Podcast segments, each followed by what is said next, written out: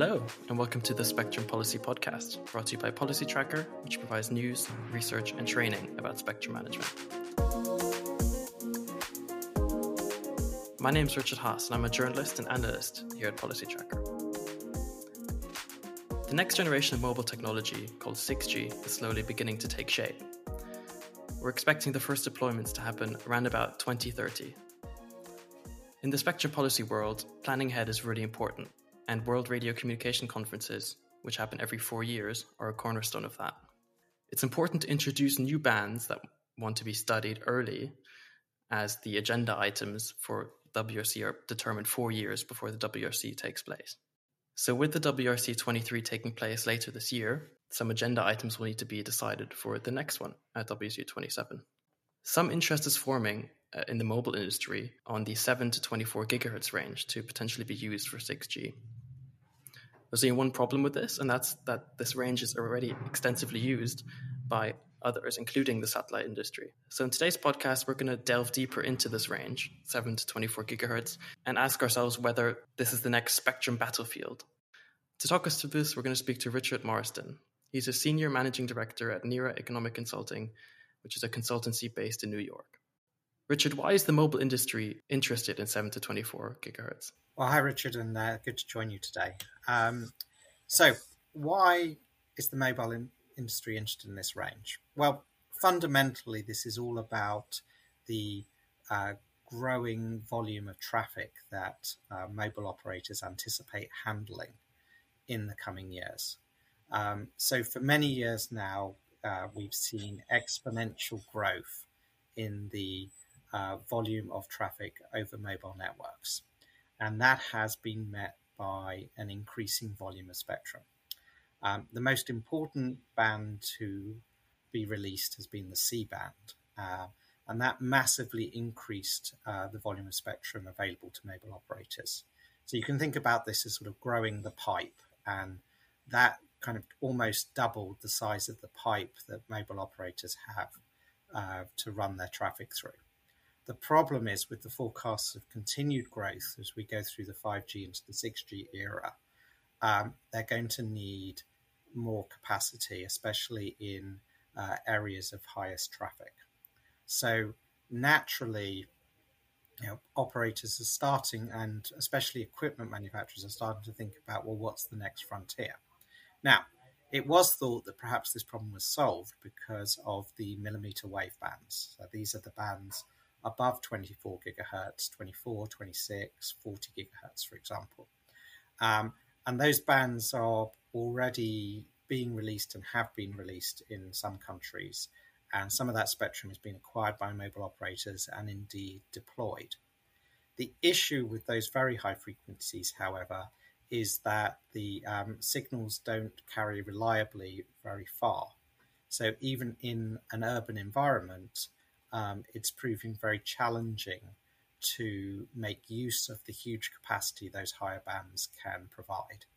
Um, so, for example, some years ago, uh, Verizon bet very big on deploying those higher bands in certain major cities in the US. And my understanding is that that experiment has not gone that well, which is why they then spent a lot of money acquiring a, a really fantastic C band footprint C band being the spectrum below this range at around uh, 3.5 gigahertz.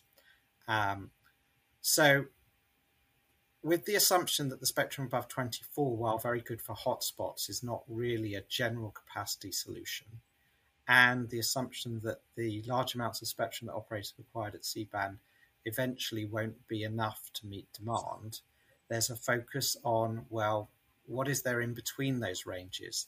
That could be used to meet this future capacity demand.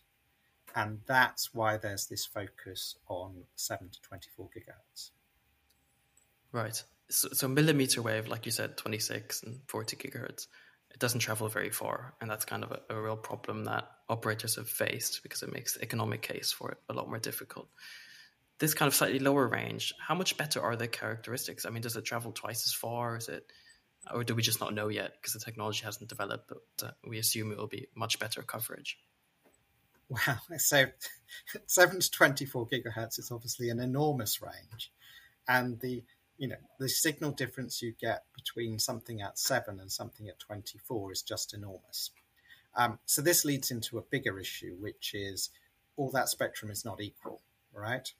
And broadly speaking, there's a big question mark hanging over anything around 12 to 24, which is is it really sufficiently better than millimeter wave that it gives you anything different?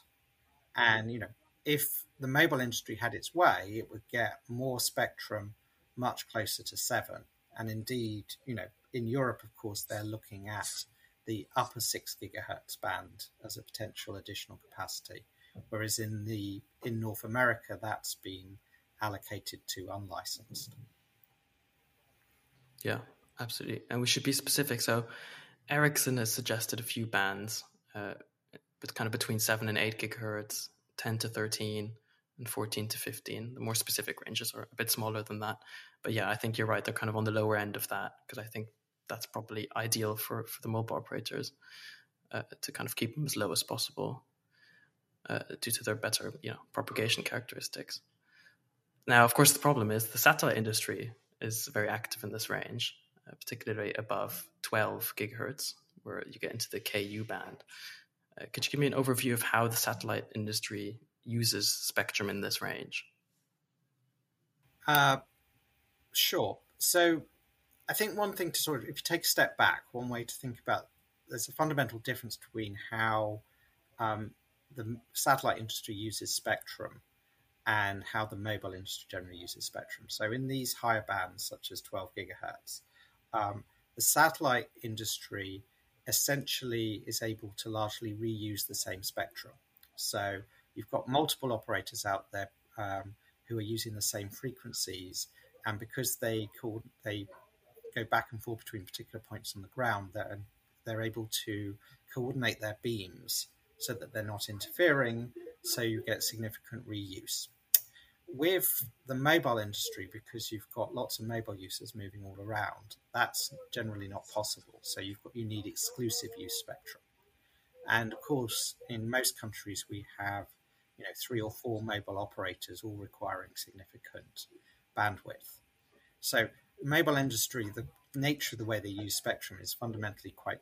You need a lot of spectrum, and the solution when you've got more capacity, you need more capacity is either you densify your base station network, which is very expensive, or you buy more spectrum. And to some extent, because when you're buying more spectrum, it means going to higher frequencies, you may have to densify your network anyway, but perhaps not to the same extent, just to cope with those higher frequencies not traveling so far.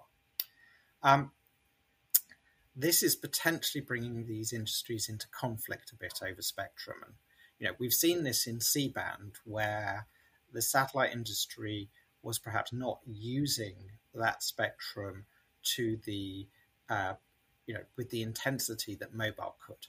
And that has ultimately led to a situation where a significant amount of that spectrum has been reclaimed and repurposed for mobile. But it is also the case that the satellite industry you know, is not a declining industry; it's a growing industry, and they need you know a lot of spectrum themselves. And the 12 gigahertz band is a particularly uh, important one for delivering high data capacity. Um, now, to some extent, it's potential low hanging fruit for the mobile industry to go after because it is commercial spectrum. So regulators have a lot of control over how commercial spectrum is used. So when mobile looks across the bands, which ones could be repurposed, there's a natural tendency to focus on satellite bands. But you know, the satellite industry's legitimate counterargument is we're an expanding industry. We're increasingly being integrated into a broader connectivity ecosystem, and we need those large bandwidths, especially at 12, to deliver our current and future business cases. If you squeeze that, you're going to limit what you can do with satellite, and that's actually you know might be bad more broadly for connectivity and even perhaps for mobile in terms of reducing backhaul potential, etc. Um, so the other way of looking at this is well, maybe we should be focusing on other parts of this range of spectrum, perhaps that are used for government use, and seeing if we could repurpose that instead. I, I think the, the satellite industry has kind of responded uh, very cautiously, uh, and, they, and they've the GSOA, which is a kind of body that represents satellite various satellite players, has put out this paper saying, look, our operations in these bands generate 185 billion in direct investment and even more in indirect investment, almost up to 400 billion. So I think they're quite aggressively pushing back because they feel maybe a little bit squeezed. Because, like you said in the past, sometimes they've been pushed out of a band, and they, you know, rightly point to kind of a growing industry. I mean, Starlink is launching more and more satellites, and then you've got competition coming up as well, uh, like Amazon, and there's a Chinese uh, broadband uh, solution also in the works. Uh, so I, I, think you know they're they're right about that as well. But like you said, the way they use Spectrum is also very different. It's much more focused. Economist and an auction specialist, know, a lot of our work is spent, you know, explaining why it's good to go to the market and allow market forces to decide how a particular spectrum band is used. But fundamentally, the kind of tools that we as economists deploy, these market tools, don't work terribly well when you've got such very different competing uses. You know, one that can share the spectrum and one that wants exclusive use. And you put those head to head, and there's a high likelihood of market failure. And mobile will get the spectrum, satellite lose it. But it's not clear that that would actually be an efficient outcome. Yeah. And I've seen the satellite industry kind of pointing to spectrum that's already been allocated uh, for IMT or mobile. And th- their argument is look, you should be focusing on giving that to mobile operators. And that includes millimeter wave. And I think they make a good point about millimeter wave not having been a success. Uh, and there was a recent paper by South uh, Korean mobile operator which kind of admitted this that millimeter wave 5G is commercially very difficult to make work. Uh, so the mobile industry, uh, sorry, the satellite industry is saying, look, you couldn't make that work. What are the chances you'll make, you know, this range, 12 to 24 or 7 to 24 uh, work? What do you make of the argument that countries should just focus on assigning what's already been allocated instead of focusing on getting a more spectrum? Um, well, I mean, first of all, I think there's a lot to be said for that, right? Um, so you know, in many countries, it's only the 3800 to 4200 spectrum that has been um, allocated to mobile. And there are other bands below 6 gigahertz where there might be the possibility of finding more spectrum. So there's 3300 to 3400 potentially displacing government use in some countries. There's the 3800 to 4200, which for example, in Europe is being increasing use of private networks, but probably could have a broader role.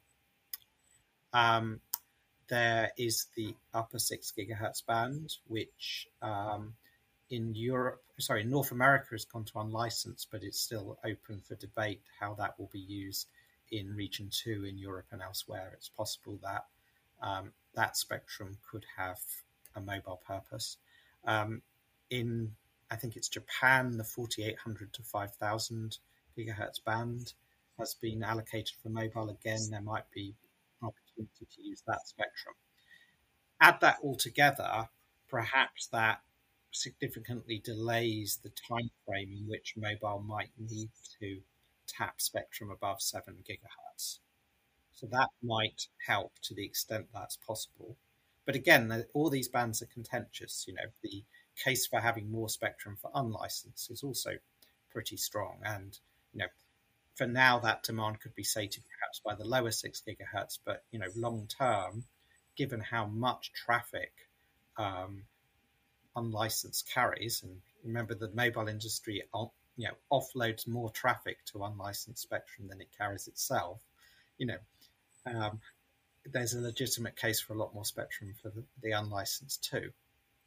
Um, I think all this points to you probably need to have a deeper dive on what is going on between 7 and 12 and is there you know is there spectrum in government use that perhaps could be used more efficiently? Because we are reaching the limits of repurposing commercial spectrum you know without damaging industries like satellite what do you make of the the proposal, as I've seen it in some countries, the idea of just auctioning off spectrum for satellite.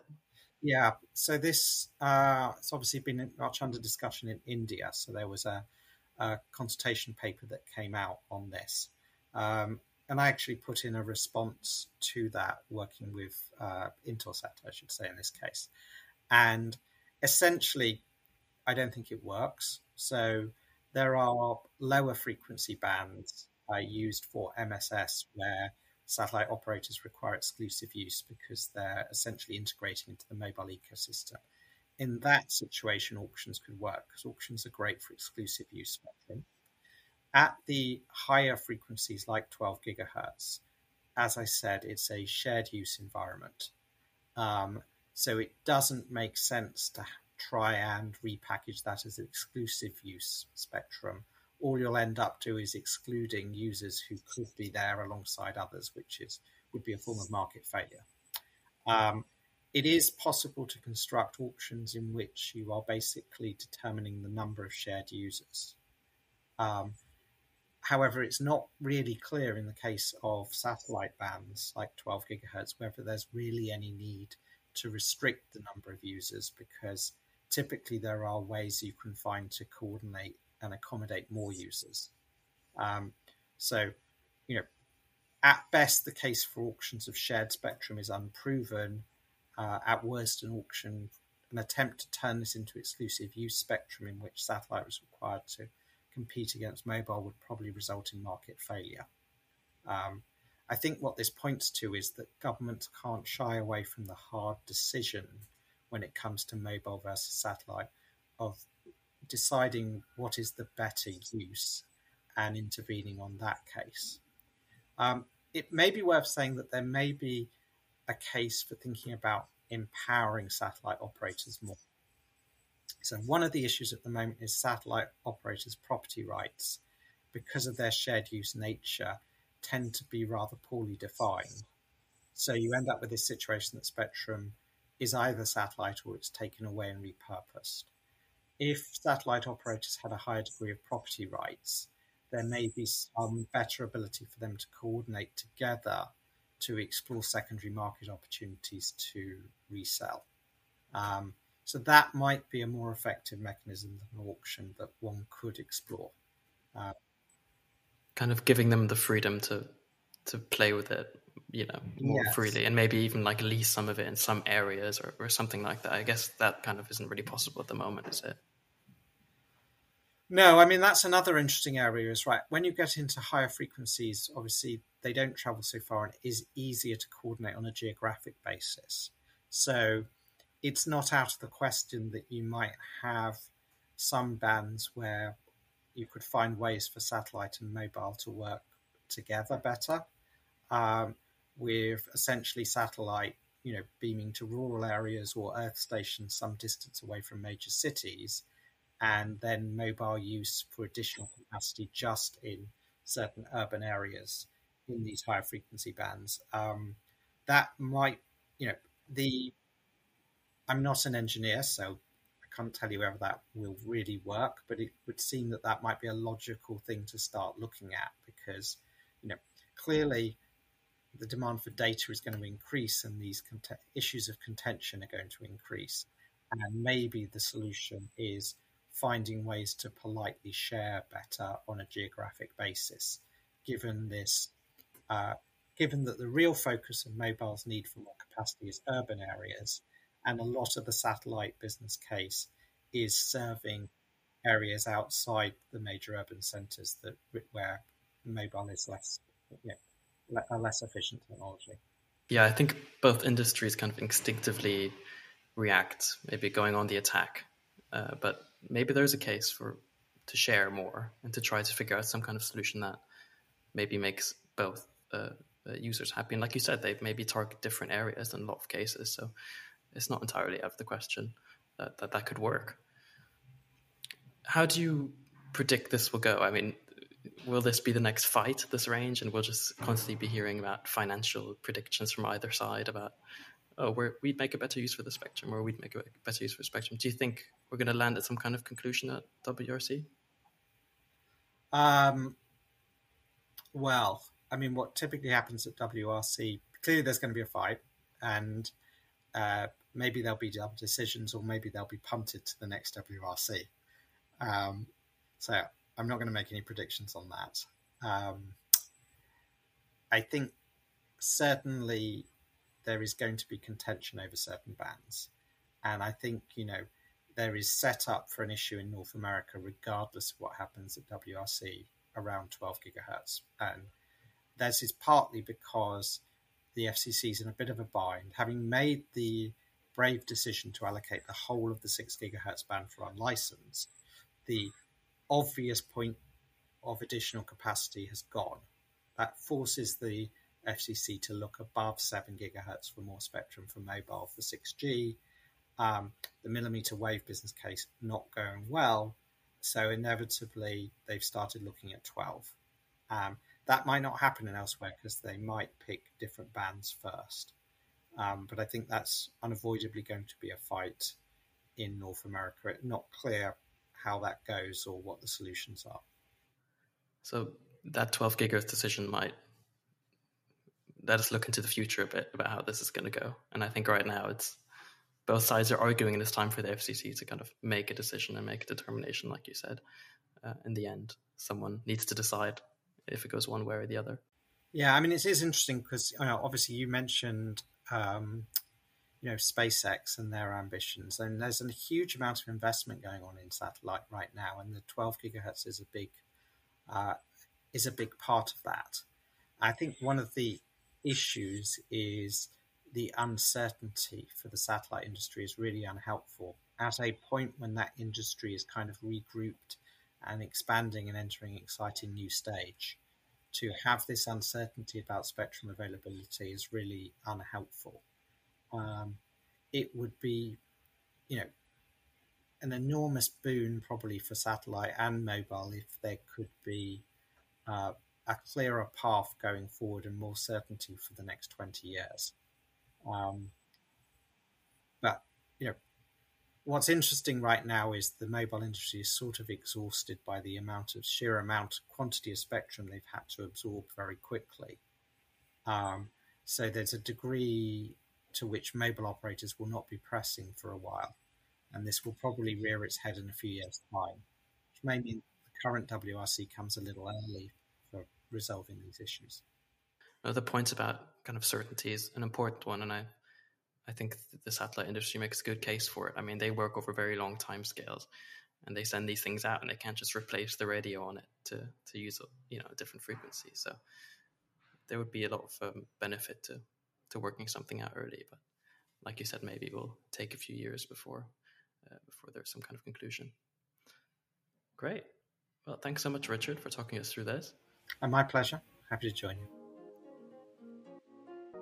And obviously, this is an issue we'll be following very closely, especially as we come up to WRC 23. Uh, so you can read more about it on our newsletter uh, as well as our research service.